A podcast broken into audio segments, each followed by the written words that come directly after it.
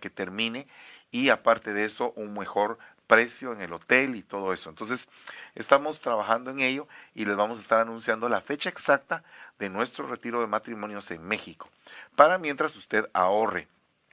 Poco más o menos va a estar costando entre 500 y 600 dólares las ah, tres noches y cuatro días, con todo incluido, excepto boletos. Así que vamos a pedirle al Señor que se nos abran esas puertas y que exista esta bendición. En esta noche quiero compartir con ustedes, juntamente con mi amada Lucas 10.5. En cualquier casa que entréis, decid primero, paz a esta casa. Tan importante es que haya paz en un hogar. Cuando hay paz, mire hermano, se vive una armonía bien hermosa. Tenemos que ser amantes de la paz. Dichosos son aquellos, dice, y hermosos son sus pies, los que anuncian la paz del Evangelio. Entonces, quisiera platicar un poquito de paz porque hace algunos, ah, hace algunos días, tal vez como un mes y pedazo, mi esposa decidió eh, poner en varias partes de la casa escritos, ¿verdad? Que ella agarró de la Biblia, proverbios. Entonces el rey David le dice a Salomón, su hijo, tal y tal cosa, y pusiste papeles en todas partes de la casa. Y yo creo que eso es parte de la administración que nosotros tenemos que hacer a nuestros hogares. Acuérdense que la palabra de Dios tiene que estar presente, no solamente en nuestro corazón, a nuestra vista, sino que también a la vista de nuestros hijos, para que se forme un ambiente, una esfera familiar que sea cómoda. Porque en todos los hogares hay problemas y hay diferencias de opinión. Imagínense que en nuestro hogar somos cuatro, cuatro personas nada más, dos hijos y dos papás. Pero tenemos eh, la situación de que los cuatro somos líderes, porque los papás, nosotros hemos vivido con el liderazgo por mucho tiempo, tanto mi esposa en su trabajo como yo en el mío. Entonces lo que íbamos a hacer es que nuestros hijos iban a nacer con eso también, ya de naturaleza. O sea, en resumen, somos un montón de mandones los que estamos en la casa. Entonces es un poco complicado ceder cuando el otro manda, o sea, cuando el otro quiere tener la razón o cuando un hijo, por ejemplo, está evolucionando y está tomando esa fuerza para poderse desarrollar en la vida, y uno como papá también uno ve en el hijo eh, pues esa fuerza que viene, pero también esa fuerza descontrolada puede causar muchos problemas. Entonces nosotros tenemos que conocer el corazón de nuestros hijos y qué mejor que una madre que pueda venir y poder ministrar en su casa la paz. Eso es algo muy importante porque dice, la mujer virtuosa con sabiduría edifica la casa, pero la necia con sus manos la destruye. Entonces, yo creo que entre la sabiduría y la necedad tiene que estar ahí entre, entre una gran cantidad de palabras que aparecen intermedias, la paz. Eh, sí, bueno, eh, eso nació de poner eh, varios textos así en toda la casa, en uno de los desayunos que tenemos de damas, de los desayunos de Déboras. Eh, habíamos quedado de que nos íbamos a comprometer con el Señor, la mayoría de las madres, de poner la palabra del Señor para que los hijos le estuvieran eh, eh, leyendo constantemente. Pero yo me recuerdo que cuando yo quise poner un rótulo atrás de la puerta de mi casa, gracias Juan Carlos, atrás de la puerta de mi casa, em, y, hablaba de la paz, entonces el Señor me redargulló, no le estoy hablando de ahorita, sino que de hace mucho rato, eh, muchos años, y entonces em, fue cuando empecé, em, nos pasamos a esa casa. Y entonces yo dije, bueno, voy a buscar un rótulo bonito para ponerlo detrás de la, de la puerta, para que todo cuando salgan de la casa y entren de la, de la calle, pues vean el rótulo. Y hablaba de la paz. Y entonces el Señor me dijo, no pongas el rótulo hasta que verdaderamente empiece la paz contigo. Entonces yo entendí que cuando dice eh, la mujer del Proverbios 31 que edifica su casa eh, con sus manos, pero también la destruye con sus manos, yo entendí que tenía que empezar yo entonces, no me dejaba poner el rótulo el Señor en, la casa y ahí lo tenía y me, me, gustaba, lo compré en Guatemala, en una, en una librería que se llama Vicel, eh, valga la, la, publicidad. Me imagino que los chapines han de saber dónde queda e, esa, esa librería bien bonita. Y entonces yo decía, yo quiero ponerlo porque me encanta el color, me gusta lo que dice y todo, pero el Señor no me dejaba ponerlo. Y entonces yo quería ponerlo y ya cuando lo ponía me decía, no, hasta que tú sea la que apoyes con la paz, la que tú entre la paz contigo y entonces tú ya lo puedas poner no solo por fe, sino que también con una actitud de que yo tenía que trabajar por eso. Entonces, hasta que lo, lo logré, y el Señor me permitió ponerla. Pero entonces, este año que hace unos desayunos, eh, no me recuerdo cuál fue, y entonces quedamos con todas las madres de que íbamos a empezar a poner los, textos bíblicos eh, para nuestros hijos de proverbios, de todos los proverbios. Entonces, eh, yo busqué hojas de colores para que les llame la atención a ellos y que como si la casa es de color, de un color así más o menos, pues diferente color, ¿verdad? Pero son hojas que, vienen ya, ya mm, con diferentes colores fuertes para que les llame la atención y entonces lo lean, ¿verdad? Entonces, pero porque uno tiene que luchar, dice que uno tiene que perseguir las bendiciones y entre ellas debe perseguir la paz. Para con todos, ¿verdad? Tiene que buscarla. Y buscarla, ¿qué significa? Que hay que esforzarse. Entonces, em, ese fue el rema que el Señor nos dio y, y bueno, pues nosotros luchamos por la paz.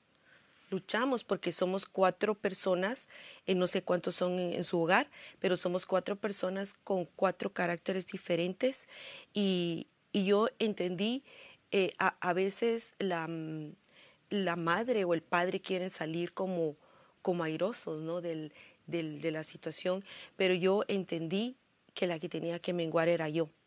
Cuando entendí que yo tenía que menguar, me costó un montón, no se imagina cuánto, pero yo entendí que cuando yo me quedaba callada, entonces como que se mantenía la paz, eh, eh, tú lo sabes. Entonces yo dije, bueno, entonces yo voy a hablar menos, voy a hablar menos, voy a hablar menos, voy a hablar menos, hasta que ahora paso una comida completa y oyendo a todos. Y si yo tengo que participar, participo. Usted puede decir, hermana, pero usted es la mamá. Sí, pero cuando el Señor te da una orden de que tú tienes que menguar por alguna situación que se, que se, que se está trabajando, porque puede ser que puede ser el padre, puede ser el hijo mayor, puede ser el hijo menor, pero mientras que llega eh, a, a los hijos la dirección de parte de Dios y si ya entró en nosotros alguna dirección, nosotros tenemos que obedecer aunque no nos guste, aunque querramos nosotros ser los, los que salgamos airados ahí, ¿verdad? Y cuando digo airados no estamos hablando de, de enojo, sino que, em, ¿cómo se puede decir? De, de, de, ser los que lleva un... Sí, como decir, voy a ganar con mi opinión. Exacto, exacto, eso. Sino que yo dije, no. Entonces yo y entendí a mi mamá. Entonces entendí a mi madre y yo me vi yo vi a mi madre y yo dije, yo ahora entiendo por qué mi mamá se quedaba muchas veces callada, entonces ahora me toca a mí. Y entonces llega un punto en que uno colabora con la paz de esa manera. Y, me siento más feliz. ahorita acabas de decir una clave eh, muy impresionante, y porque les voy a leer este versículo. Lucas 19:9 dice, Jesús le dijo, hoy ha venido la salvación a esta casa, por cuanto él también es hijo de Abraham porque el Hijo del Hombre vino a buscar y a salvar lo que se había perdido. ¿Y qué tiene que ver esto con lo que estaba diciendo mi esposa? Mucho, porque ella dice, aprendí porque vi a mi mamá. Entonces, eh, llega uno, un momento en la vida en que uno dice, a la que padre los que tuvimos. ¡Wow! ¡Qué padres tan impresionantes los que tuvimos! Cómo nos pudieron criar, cómo nos pudieron eh, ir formando. Entonces uno dice, wow, era, era necesario que yo entendiera, porque ahora me toca a mí ser papá, me toca a mí ser mamá. Entonces, en este caso, eh, esta salvación, no puede haber, no puede haber paz en una casa si no hay salvación. Tiene que haber primero salvación para que haya paz. O sea, los que están en casa deben de entender cuál es el propósito de Dios en salvar sus almas. Porque el que es salvo no quiere estar pecando, ¿verdad? El que es salvo quiere agradar a Dios, entonces tiene temor. Y el temor es el principio de la sabiduría. Y la sabiduría es, es eh, una de sus doncellas, es la paz. Porque eh, eh, si tú te das cuenta, el rey Salomón era el hombre más sabio sobre la tierra, pero tenía un reinado de paz. Paz, correcto. Entonces sabiduría y paz van de la mano. Entonces no puedo decir yo soy sabio si yo no busco la paz. El insensato busca la contienda. El rencilloso dice que es como el arder de las brasas en el fuego. Entonces, Entonces, o como una gotera continua de agua en un día de invierno, dice. Entonces, aquí es bien delicado porque si no hay salvación, no puede haber paz. Entonces, lo primero que tenemos que ministrar en esta noche es la salvación a nuestra casa. Saber quién es Jesús. Y muchas veces los, los, jóvenes no quieren saber algo de Jesús porque están como que en su momento con que ellos quieren vivir la vida loca y todo el asunto. Y eso no exime a los pastores.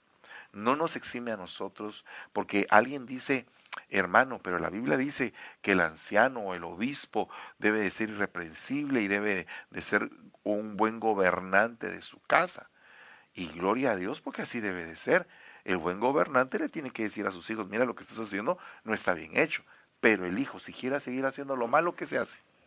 Porque el problema, el problema que existe es dejar al hijo en la condición en la que está. Pero mientras tú estés ahí insistiendo en que lo que está haciendo no está bien y lo estás, lo estás como que inquietándole su corazón y exhortándole continuamente, tú estás cumpliendo con el gobierno de casa, ¿verdad? ¿Me entiendes? Porque a veces se tergiversa o se cambia. Ah, ese, ese no puede ser pastor porque su hijo es bien malo. Ok, pero, pero realmente no es así. Porque dice la Biblia que Dios, siendo el perfecto Padre, dice, hijos crié y cuando crecieron se rebelaron en contra de mí. O sea, ¿qué significa eso? Que si el mejor padre se le rebelaron sus hijos, nosotros que no somos buenos padres, ¿cómo no vamos a tener que vivir la experiencia de un hijo rebelde. Bendito sea Dios, hay niveles de rebelión también. Hay hijos que no son tan rebeldes. Hay hijos que son rebeldes y lo muestran. Y hay otros que son como rebeldes y no lo muestran. ¿verdad? yo le digo la guerra fría de los hijos rebeldes. Sí, eh, eh, están los de la guerra fría y los de la guerra campal. O sea, existen esos dos tipos de hijos. Pero el punto es que cuando ellos oyen de la salvación, la salvación. Por ejemplo, hoy estábamos comiendo a, mediodía con nuestro hijo menor y estábamos hablando de los milagros del Señor, que sí, que el Señor hizo esto, que el Señor hizo aquello, y que aquí, que ahí hay, que no sé qué, y aquel viendo, como quien dice, analizando las cosas, ¿verdad?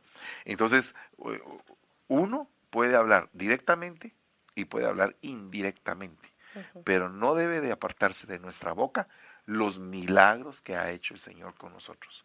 Háblele usted de todos los milagros a sus hijos a, cada rato. El Señor hizo.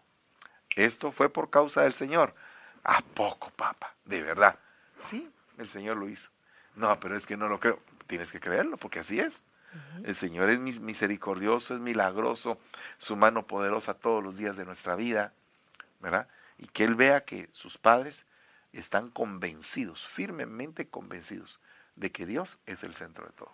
Amén. Sí, ah, la Biblia dice que muchas veces dejaron de creer en el Señor porque los padres dejaron de contar las maravillas que el Señor había hecho con ellos, ¿verdad? Entonces, eh, cuando, cuando pasaron por el desierto, cuando les abrieron el mar rojo, entonces no quisieron ellos seguir eh, contándole a sus hijos. Entonces, una de las cosas que debemos de hacer nosotros es contarle a nuestras generaciones lo que el Señor ha hecho, porque por eso es que se quedan sin juventud las iglesias eh, digamos, por ejemplo, aquí en Estados Unidos eh, hay muchas iglesias de solo adultos pero porque los hijos no creen, porque no se les cuenta lo que Dios hace. Pero si nosotros contamos, como tú decías, indirectamente, digamos, en una comida o platicando, vamos en el carro y ellos van escuchando, aunque en un oído llevan su audífono, pero el otro lo llevan desocupado, ¿verdad? Entonces, y como que quieren saber qué es lo que está hablando papá y mamá, pero a la vez quieren saber qué es lo que están viendo en su teléfono, pero igual eh, ellos de alguna manera se, se enteran de qué es lo que está pasando en el hogar. Y una de las cosas es pues que la salvación ha llegado a nuestra casa y eso es lo que tenemos que confesar para que la fe de ellos no les falte, porque en algún momento van a necesitar la fe. Claro. Otra de las cosas que produce paz es la oración. Oiga lo que dice. Y les dijo, escrito está, mi casa será llamada casa de oración, pero vosotros la estáis haciendo una cueva de ladrones. No había paz. Había ladronismo, robo, desenfreno, eh, pecado. Entonces, en una casa que no hay oración, no puede haber paz. En una casa que hay oración, hay paz. ¿Verdad? Increíble cómo cambia el ambiente. cambia el ambiente. ¿verdad? Yo, yo, yo sé que mi esposa se levanta digo mi esposa, porque yo no me levanto a esa hora, yo hago otra función a otra hora. Entonces noctámbulo. Yo, yo soy nocturno, eh, ¿verdad? Pero ella se levanta a las 5 de la mañana a acabar cuando yo estoy en el mejor sueño de mi vida. Entonces, ah, anoche precisamente que habíamos vuelto de, de Tanzania, teníamos el horario cambiado, porque allá en lo que aquí es de noche, allá es de día. Usted me ve hoy muy fresco porque estoy de día, aunque, aquí ya es de noche. Pero el punto es que eran las 2 de la mañana y no me dormía, vato. No, no se dormía y, bueno, yo... Cosa pues muy extraña, que a mí no me, me cueste dormirme, pero anoche estaba así. Entonces nos, nos pusimos a platicar y todo. Me parece bien hermoso que haya alguien que se levanta a la guardia de las 5 de la mañana. En este caso mi esposa con muchas mujeres de intercesión se levantan a esa hora y se ponen ahora a esa hora. Gloria a Dios. Eso trae pasa a la casa. Sí, digamos, nosotros tenemos un grupo de oración. Nos Yo creo que todas nos despertamos desde las 5 de la mañana, aunque la oración empieza a las 6, pero como uno ya tiene esa... Mm, eh, no sé, como que el reloj ya te despierta a esa hora, ¿verdad? Eh, no me gusta la alarma, no me gusta poner a mí alarmas eh, porque no me gusta que, todo el mundo se despierte. Si la que tiene que despertarse soy yo. Entonces, em, pues yo trato la manera como que a mi reloj, no sé, en el cerebro ya me despierta sola. Pero eso como ayuda porque la oración lo que hace es que nos hace cambiar el ambiente de la casa. Y, y aunque no se vea eh, rápido la, la, el cambio, pero de que sí ha habido cambio desde que empezó la, intercesión, sí ha habido cambio y no digamos los milagros que se, que se ponen ahí en el listado y, que las cosas que el Señor ha hecho y contestado increíblemente. Así que sí, sí produce paz la oración. Sí, porque se acaban, se van acabando los problemas cuando el Señor va contestando las peticiones. Entonces, al haber menos problemas, hay más paz. Aparte de que se cambia el ambiente, porque todo chamuco y todo espíritu negativo sale corriendo de la casa. Entonces se va ganando una batalla. Yo he visto cómo es que, digamos, tenemos una batalla, eh, nosotros dos, no entre nosotros, sino que tenemos una batalla que tenemos que librar día a día por causa del ministerio, por causa de la familia, por causa de todo.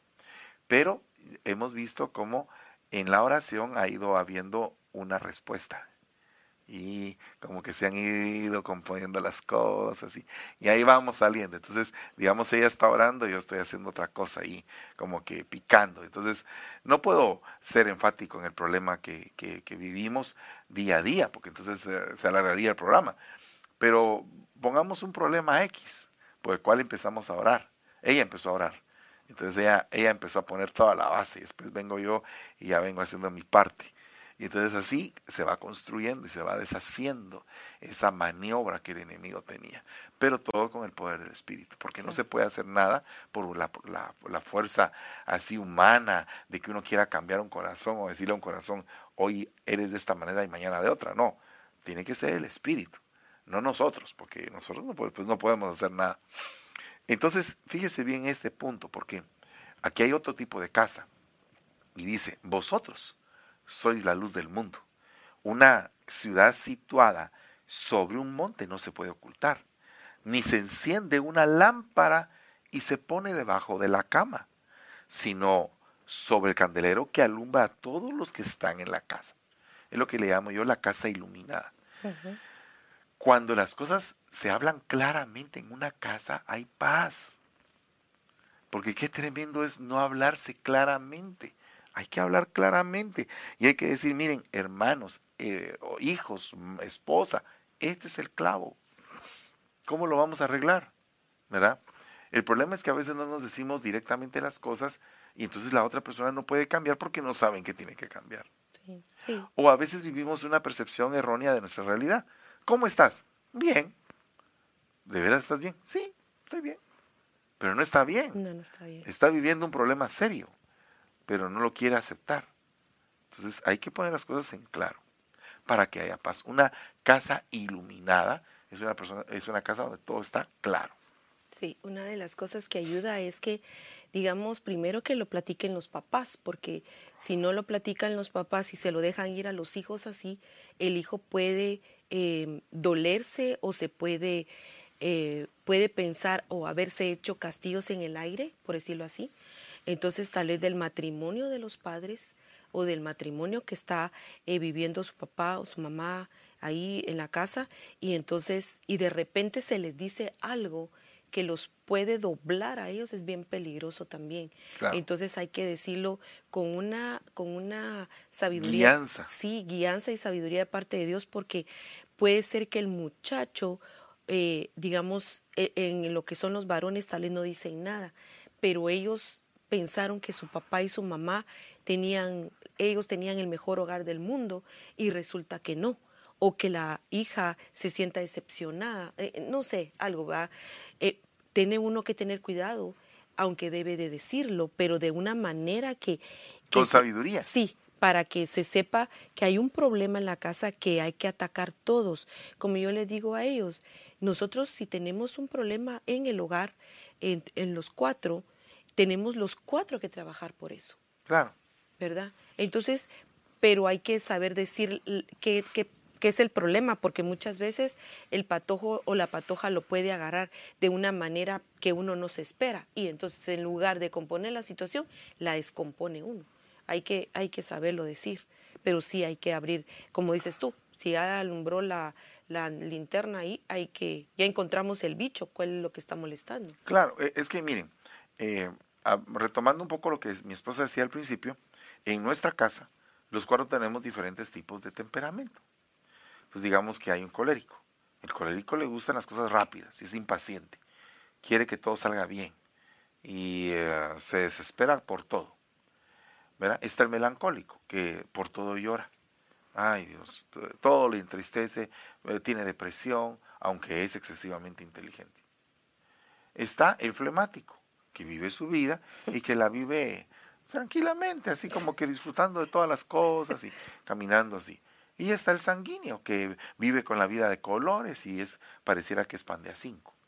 Imagínense que los cuatro temperamentos están metidos en una casa. ¿Cómo hacemos con eso? Todos tenemos diferente percepción de la vida, aunque todos somos líderes, aunque todos nos gusta estar al frente, aunque todos nos gusta competir, aunque todos nos gusta eh, ganar, saborear la victoria. Porque hay gente que no le gusta saborear la victoria, ¿verdad? Eh, yo acabo de ir a Tanzania y allá eh, la gente camina muy despacio. Eh, ¿verdad? Eso nos dimos cuenta con los hermanos que íbamos, que la gente camina despacio. Y la gente cuando, cuando tú le dices, mira, pero fíjate que yo estoy con este trámite, y entonces lo que te dicen es Hakuna Matata.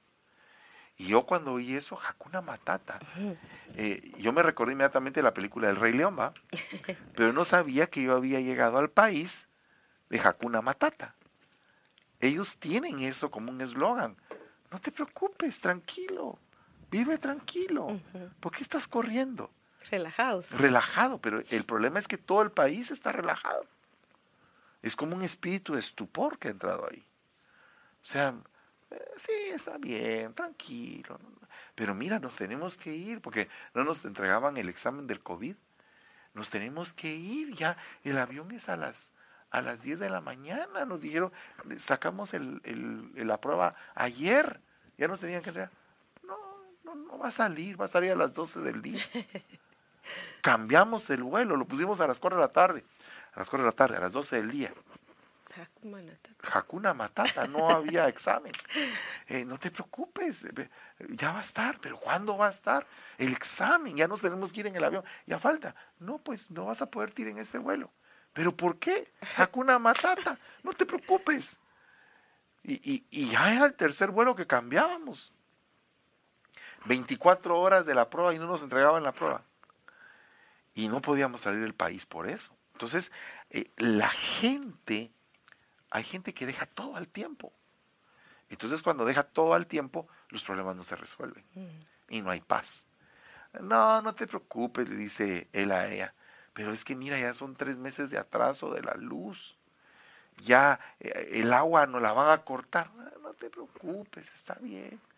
Tranquilo. Yo, conozco a una pareja así, que tienen talentazo, talentazo.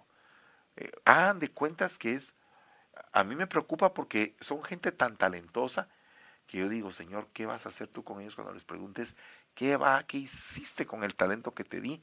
Y no pudieron explotarlo al nivel que lo pudieran explotar. Y tranquilos, ¿y qué estás haciendo? No puedo pagar la renta, ¿no? Mira, mira ¿sabes que No tengo dinero, ¿no? no te puedo pagar la renta.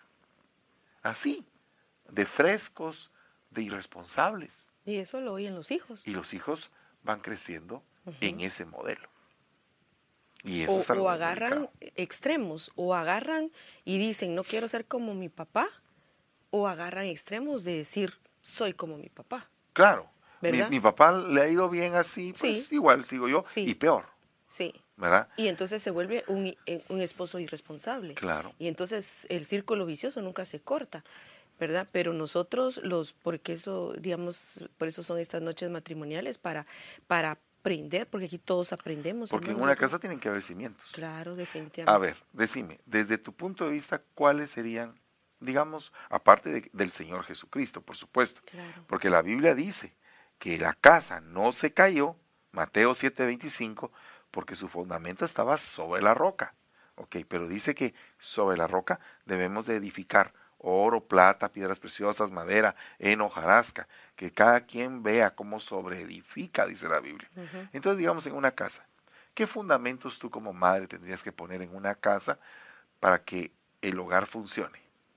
¿Qué tendría, cuáles son los elementos que tendrían que ser básicos en un hogar para que el hogar funcione? Así, eh, el, que camine. ¿El matrimonio? Sí, que camine. El matrimonio, la familia. Sí, bueno, eh, primero el temor a Jehová, porque si yo quiero ser sabia, el principio de la sabiduría es el temor a Jehová, si no, si no ahí tenemos un gran rótulo, nomás entrar a la cocina, todo el mundo que entre a la cocina tiene que ver ese rótulo. Y, usted dirá, ay hermana, usted tantos rótulos que pone, pero es que es increíble que eh, se tenía que poner en las columnas el, la, la Torah, ¿no? Se tenía que poner para que la gente lo, lo, lo, leyera. Entonces es bien importante. Entonces yo creo que eso, el, el, principio de la sabiduría es el temor al Señor. Entonces si nosotros no tenemos temor, pues entonces ¿cómo, ¿qué base vamos a tener? Yo sé que ya la salvación llegó a la casa, pero sobre eso tenemos que edificar con temor a Dios. Eh, otra de las cosas es, por supuesto, el amor, pero yo no me voy a poner como un ejemplo eh, el, amor, yo entiendo, pero es, es difícil eh, llegar al fruto del amor. Es difícil. Pero digamos, te voy a poner un ejemplo.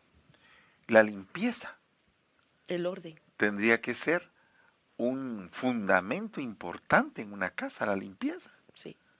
Sí. Eh, solo eso, solo, ¿Solo, con eso se quitaría, se quitarían un montón de problemas muchas personas. Sí, porque la limpieza produce paz y el orden produce paz. Es increíble, pero eh, yo me doy cuenta y yo lo veo en mi hijo jovencito.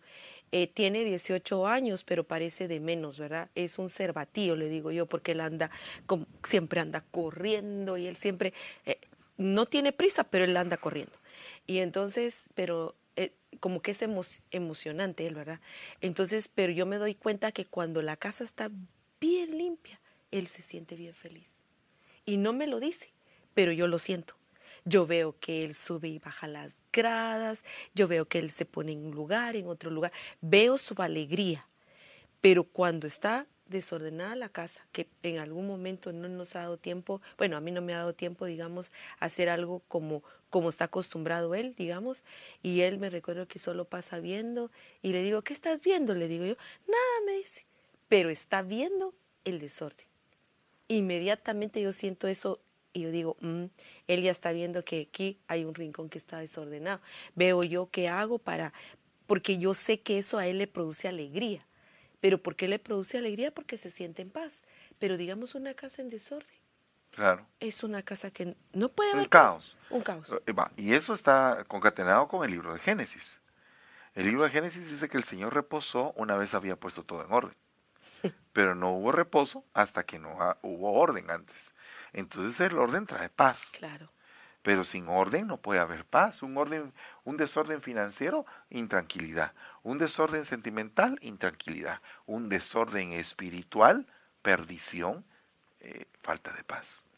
Entonces el orden es uno de los puntos. Otra de las cosas que yo quisiera también enfatizar en cuanto a, a, a los fundamentos que un hogar debería de tener es que cada quien respete el lugar del otro.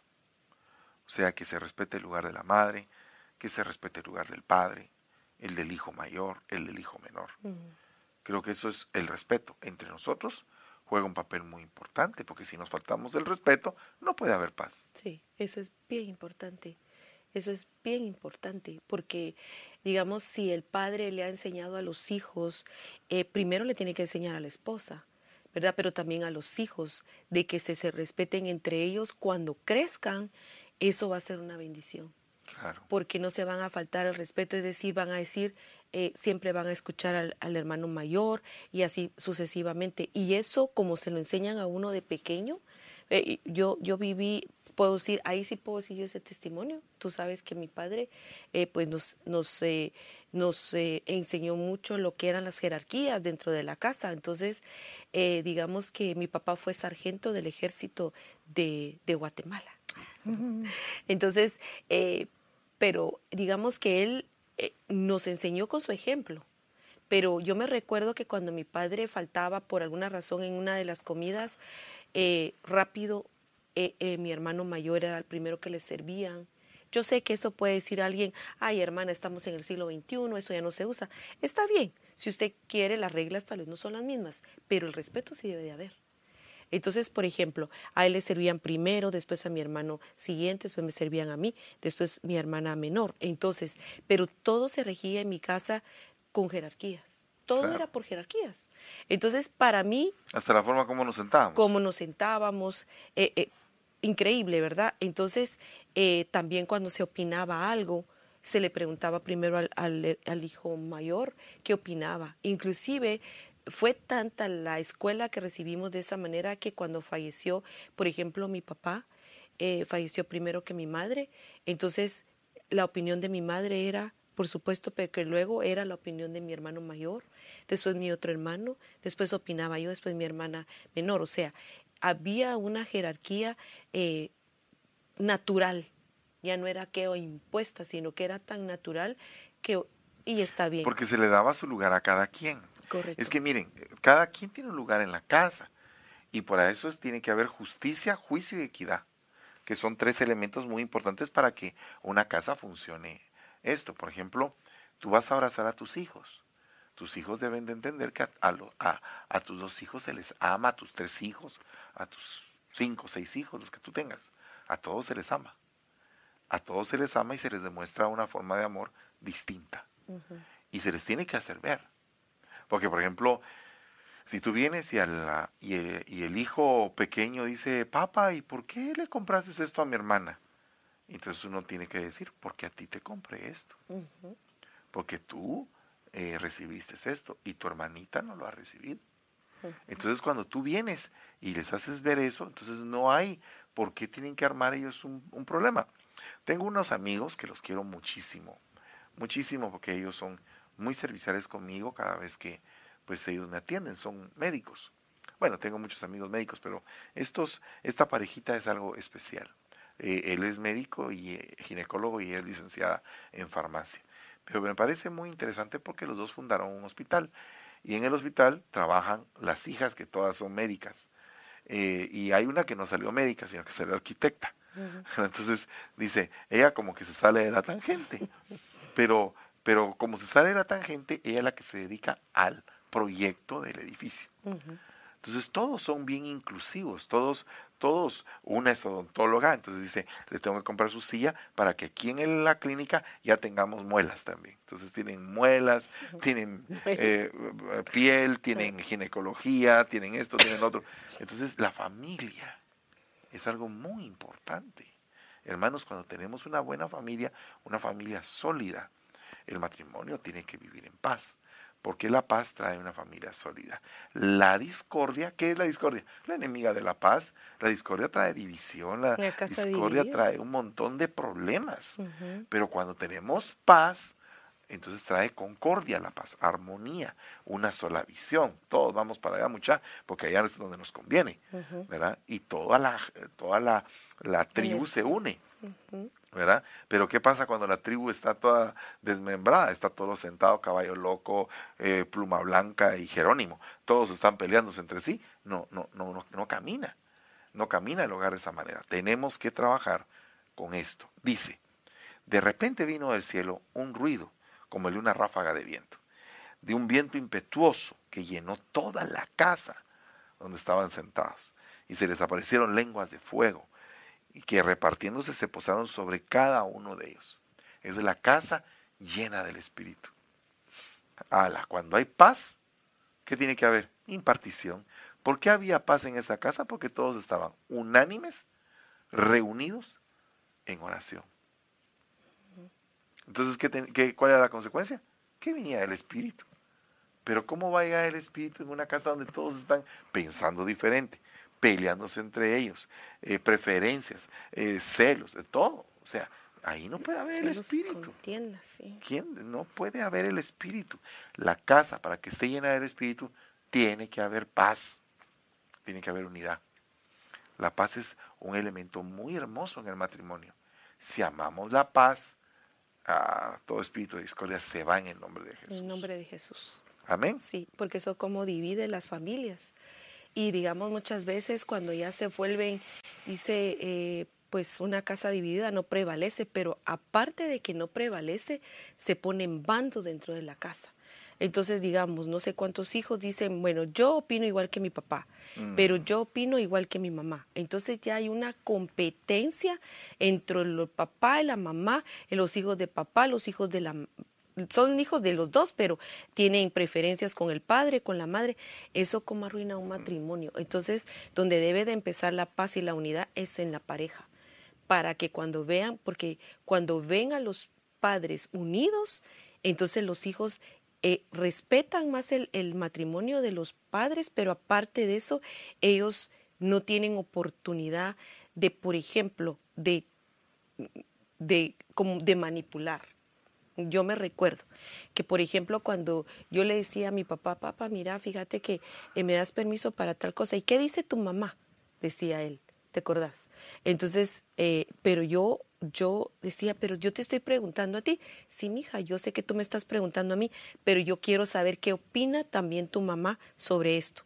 A mí no me gustaba, como hija no me gustaba, pero yo ahora entiendo a mi papá, porque no es que mi papá no tuviera autoridad, claro que sí tenía, y bastante, sino que lo que pasaba era que él tenía que estar en unión de opinión con mi, con mi mamá. Y muchas veces los hijos nos quieren agarrar como en curva, ¿no? Por ejemplo, si vemos eh, cómo son los comportamientos muchas veces de los hijos, vamos, por ejemplo, con el que creemos que nos va a decir sí. Entonces decimos, para esto voy a buscar a mi papá, pero para qué voy a buscar a mi mamá. Pero cuando hay una persona que dice, voy a ver qué dice tu mamá, o, o, por ejemplo iba con mi mamá y dice, yo creo que eso a tu papá no le va a gustar. Digo yo, pero yo iba con mi madre, porque no me decía ella lo que yo quería oír, sino que ella, entonces me, me, me devolví a mí con la autoridad que me faltaba pedir permiso. Entonces, lo que pasaba era que los dos juntos, yo no podía poner una división, yo nunca, yo nunca pude poner una división ahí. En, eh, claro, no era mi intención como hija, sino que lo que yo quería era como que ganarme, quedarme con mi capricho, por decirlo así. Pero eso le pasa a todos los hijos. Pero lo que, a lo que yo miraba en ellos es que yo no, ninguno de mis hermanos ni yo pudimos meternos como a, a, tener ventaja de eso, porque había una jerarquía tan eh, bien definida, pero mi padre no era violento, no era mm, iracundo mi padre era amoroso. Entonces, a pesar de que él era amoroso, no se dejaba doblegar. Y eso, eso quisiera yo tener un poquito de eso, porque la verdad que esas generaciones, ¿cómo nos puedan enseñar a nosotros? Es, es interesante que uno de, como estamos viendo de fundamentos de, aquí a casa, que vamos a poner, uno de los fundamentos muy importantes de un hogar para que funcione es la confianza, confiar. ¿Cómo voy a confiar? Entonces, en el hogar siempre hay uno más confiado y el otro más desconfiado, ¿verdad? Puede ser que estos sean extremos, ¿verdad? Uno es súper desconfiado y el otro es súper confiado. Entonces, en, en el camino de la vida se tienen que volver como que uno más desconfiado y el otro más confiado para que se mezclen. Esto viene al caso porque Juan el Bautista, cuando empezó a predicar en el Jordán, eh, dice que salió del desierto, del desierto, a predicar al Jordán. Desierto, Jordán. Desierto significa prueba y Jordán significa el que se humilla. Entonces, del desierto al Jordán, en una región que se llamaba Betabara. Betabara significa la casa de la confianza. Entonces, esto lo tenemos que concatenar con lo que dice. Que tenemos, dice Efesios 3:11, conforme al propósito eterno que llevó a cabo en Cristo Jesús nuestro Señor, en quien tenemos libertad y acceso a Dios con toda confianza, por medio de la fe en Él. Y dice Hebreos 4:16, por tanto, acerquémonos con confianza al trono de la gracia y de la misericordia, y hallemos gracia para la ayuda oportuna. ¿En dónde empezó a predicar Juan? En la casa de la confianza, en la región de Betabara. Entonces, Dios quiere decirnos que acerquemos, acérquense. Yo soy su papá. Tengan confianza en mí. No con miedo, sino que como un hijo que se acerca a un papá. Entonces aquí hay una regla. Alguien dirá, esta, esta prédica se volvió más familiar que matrimonial. No, yo creo que si no hay confianza entre los esposos, ¿cómo va a haber confianza entre los hijos con los padres? Sí. O sea, tiene que haber confianza, confiar en el otro. Venir, ok, puedes tú manejar el dinero, manéjalo. Dale, confío en ti. Eh, ¿Puedes tú arreglar tal cosa? Arréglala, éntrale. Eh, eh, ¿Sabes una cosa? Confío en que te va a salir bien. No, que yo creo que no me va a salir bien. Te va a salir bien. Yo confío en ti. Tienes ya el primer fans. El primer fan soy yo. Yo soy el primer fan. Ok, yo confío en ti eso genera en la otra persona pues el valor para poder hacer cosas que, que tal vez piensa que no pueden hacer. Entonces, nosotros debemos de darle confianza a la gente, a nuestros hijos. Mira, hijo, yo sé que tú te vas a levantar, yo confío en ti. Pues uno mismo, de una manera amorosa, les pone una presión. Esa forma, a mí me la enseñaron, me la enseñó mi, mi abuelita. Mi abuelita me decía, tú puedes, mi hijo, si tú eres una persona inteligente. Ella nunca me dijo tonto, ¿verdad? Eh, o sea, no, no utilizaba palabras para insultarme, sino que para retarme, para desafiarme. Pues chica, papito, pero si tú eres inteligente, yo no creo que tú no puedas hacer eso, me decía. De veras, yo soy inteligente, sí. Después entendí que dentro del sistema del magisterio eh, existe el efecto Pigmalión, se llama. El efecto Pigmalión lo sacaron una serie de psicólogos especializados de no me recuerdo qué universidad. Y el efecto Pigmalión es que metieron en una clase a 60 alumnos. Pero hubo un examen que les pasaron y todos salieron con, con eh, notas promedio, 70, 80. Pero ellos agarraron a 15 de esos alumnos los metieron en otro cuarto y les dijeron, ustedes son los más listos de la clase. Sacaron promedios altísimos que ni siquiera les vamos a revelar cuál es la calificación porque superaron cualquier tipo de expectativa.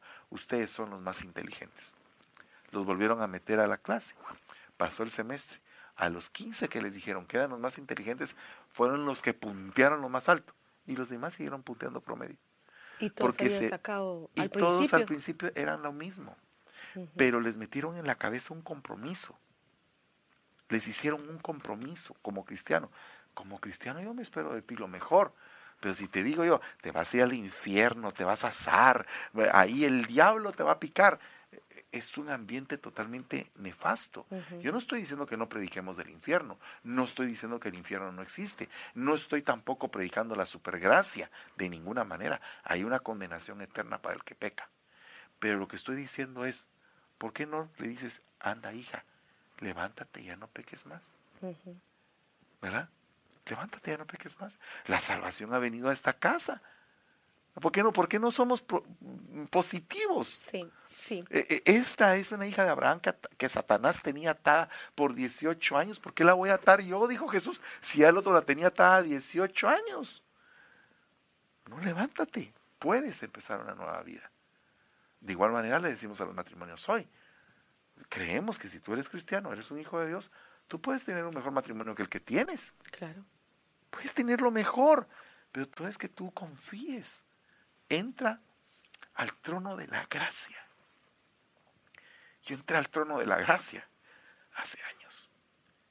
Y esa gracia es preciosa. Pero dice que nadie puede llegar a alcanzar la gracia de Dios si tiene amargura en su corazón. Entonces, ¿qué quiere hacer el diablo? Amargarte para que te alejes de la gracia. Un amargado no puede tener gracia porque todo le amarga, todo le fastidia, todo se cansa, no quiere saber nada de la vida, es un amargado. Pero ¿cómo es una persona que tiene gracia? No goza su vida, mm. no ve colores en todos lados, no ve ilusión y dice, puedo hacer las cosas. Puedo mejorar. Puedo mejorar. esa, es, la gracia de Dios. Entonces, esta, esta noche, porque ya se nos está yendo el tiempo, yo quisiera finalizar con esto. Empieza a formar tu hogar en la casa de la confianza, en Betavara, donde empezó a predicar Juan el bautismo del arrepentimiento. ¿Qué, ¿Cuál era el mensaje que llevaba Juan? Papá quiere hacer las paces con ustedes. Bola de rebeldes. ¿Quieren entrar a hablar con él? Y todos entraban, las víboras entraban en el río y salían diciendo amén, ovejas. Porque entraron a una casa de confianza una casa de intriga, una casa de desconfianza, de sospecha. Todo el mundo está atemorizado. ¿Y ahora qué va a pasar? ¿Y por qué me están viendo? Y mejor me, mejor me meto más oculto porque todo, eh, no hay confianza. Cuando hay confianza, hay apertura. Mira, papá, fíjate que tengo un problema. ¿Qué pasó, mi hijo? Fíjate que esta chava me gusta o esto me pasó. O mira, aquellos me dieron de probar algo. Venite para acá, mi amor, vamos a arreglar esto. Eh, arreglémoslo. Confianza. Desconfianza es, mm, ¿quién te andas trayendo vos? ¿Verdad? No, confianza, apertura, amistad. Eso hace que haya armonía. Voy a dejar que mi esposa termine de decir lo que ella considere y que ella termine la oración. Amén, hermanos. Pues eh, bueno, el Señor es el único que nos puede dar confianza y nos puede dar paz, ¿verdad? Porque nosotros solo dependemos de Dios, hermano. Nosotros no podemos eh, tener punto uno, punto dos y punto tres, porque eso no, no funciona. Lo que funciona es que nosotros eh, le pidamos al Espíritu Santo que nos ayude, ¿verdad? Él sí nos puede ayudar, Él sí nos puede sacar adelante y mm, al tener confianza entre los, entre los cónyuges, pues eso les va a dar confianza también a los hijos y nos va a evitar muchos problemas, ¿verdad? En el futuro. Así que vamos a orar para que el Señor pues nos dé ese espíritu, el espíritu de la paz, ¿verdad? Y que a través de la confianza en el Señor pues y entre los cónyuges eso eso se haga efectivo en nosotros. Amén. Padre que estás en los cielos, te damos gracias por esta noche. Gracias te damos, Señor, por tus bendiciones, Señor. Gracias por el momento que tenemos, Señor, de compartir tu palabra. Sabemos, Señor, que los primeros edificados somos nosotros. Te pedimos, Señor, en el nombre de Jesús, que esa confianza, Padre, crezca cada vez más y más entre los cónyuges, entre nosotros mismos, Señor, que lo necesitamos todos, Padre. Tú sabes, Señor, que nosotros tenemos que ir como la luz de la aurora y necesitamos, Señor, tenernos confianza, tener paz en el hogar, Señor, porque sabemos que nuestros hijos eh, depende muchas veces, Padre, de, de cómo nosotros nos, nos comunicamos, de cómo nos eh, comportamos, de las actitudes que tenemos en la casa, Señor. Y muchas veces ellos sufren, Señor, algún problema por causa de nosotros. Pero yo te pido, Señor, que así como nos has perdonado tantas faltas, también nos perdones esta, Padre, para que también nosotros podamos ser un buen ejemplo. Primero, unos con otros, Señor, entre los esposos, Padre, que la confianza crezca, Señor, que la fe crezca. También, Señor, te pido que los niños, Señor, vean un buen ejemplo en nosotros para que ellos se sientan tranquilos en un hogar donde hay paz. Señor, te, te pido que quites toda rencilla, Señor, todo pleito, toda contienda, Padre. Yo sé que tú puedes, Señor, echar fuera esos demonios, esos espíritus inmundos, Señor, que molestan, Padre, esas huestes de maldad, Señor, principados, Señor, cualquier cosa que esté molestando el hogar, Padre de mis hermanos, Señor, yo te pido, Padre, que por favor tengas misericordia de todos nosotros, de estas parejas que, Señor, miércoles con miércoles están siempre en sintonía. Padre, te pido, Señor, por tu misericordia, que nos escuches, Padre, que nos ayudes, Señor, a tener un, matrimonio con madurez, Señor. En el nombre de Jesús te lo rogamos, Señor. amén y amén. Dios les bendiga. Esperamos pronto seguir con las buenas noticias. Acuérdense que en el mes de octubre vamos a empezar nuestra serie. Va a empezar con el tema el propósito de nuestro matrimonio. Y entonces vamos a hablar las cuatro semanas de los propósitos matrimoniales. Entonces, eh, en el mes de noviembre usted ya va a tener el acceso a poder adquirir su libro. Entonces, esperamos en el Señor que usted esté pendiente de todo esto para que su hogar sea edificado. Eh, aparte de eso, quiero recordarle que el día de mañana mi esposa va a estar en su devocional, día jueves, el día viernes la aljaba del salmista, el día sábado a las 5 de la tarde jóvenes y el día domingo nuestros cultos en la mañana. A las 9 de la mañana y a las 11.30 de la mañana. Después a las 4 de la tarde y después a las 6, ah, a las 7 de la noche. Ahora, eh, en el mes de agosto vamos a cambiar nuestros horarios de culto y les vamos a avisar, porque vamos a tener cuatro cultos presenciales. Ya no cuatro, dos cultos presenciales y dos virtuales, sino que habrá cuatro cultos presenciales. Así que esperamos en Dios que usted se goce juntamente con nosotros, que Dios le bendiga. Si usted vive en el área de la bahía, estamos aquí en la Isla del Tesoro, 401 13 Street, San Francisco, California. Si usted vive del lado de Contracosta, estamos en la Avenida San Pablo, 13041 San Pablo Avenue, en San Pablo, California, en ambos lugares tenemos los servicios los domingos en la mañana presencialmente y durante la semana estamos en, eh, así en, vía eh, red social. Usted puede llamar a mi esposa a su teléfono 415 410 4013 415, no, perdón, ese es el mío. 415 410 5114 es el teléfono de mi esposa. 415-410-5114. Si usted se quiere comunicar a las oficinas, ahí la los va a atender Pastora Betsy al 650-296-2207. 650-296-2207. Y le voy a estar informando acerca de nuestro viaje a eh, Kenia, África, en el mes de octubre. Queremos llevar unas máquinas de coser bueno, no de aquí para allá, sino que comprarlas allá, pero llevar el dinero acá. Así que si usted quiere hacerse partícipe de esta bendición, por favor llame al 650-296-2207 con Pastora Betsy. Ella les va a estar atendiendo para lo de las máquinas de coser. Que Dios les bendiga, pasen una excelente noche y que Dios les prospere grandemente sus matrimonios.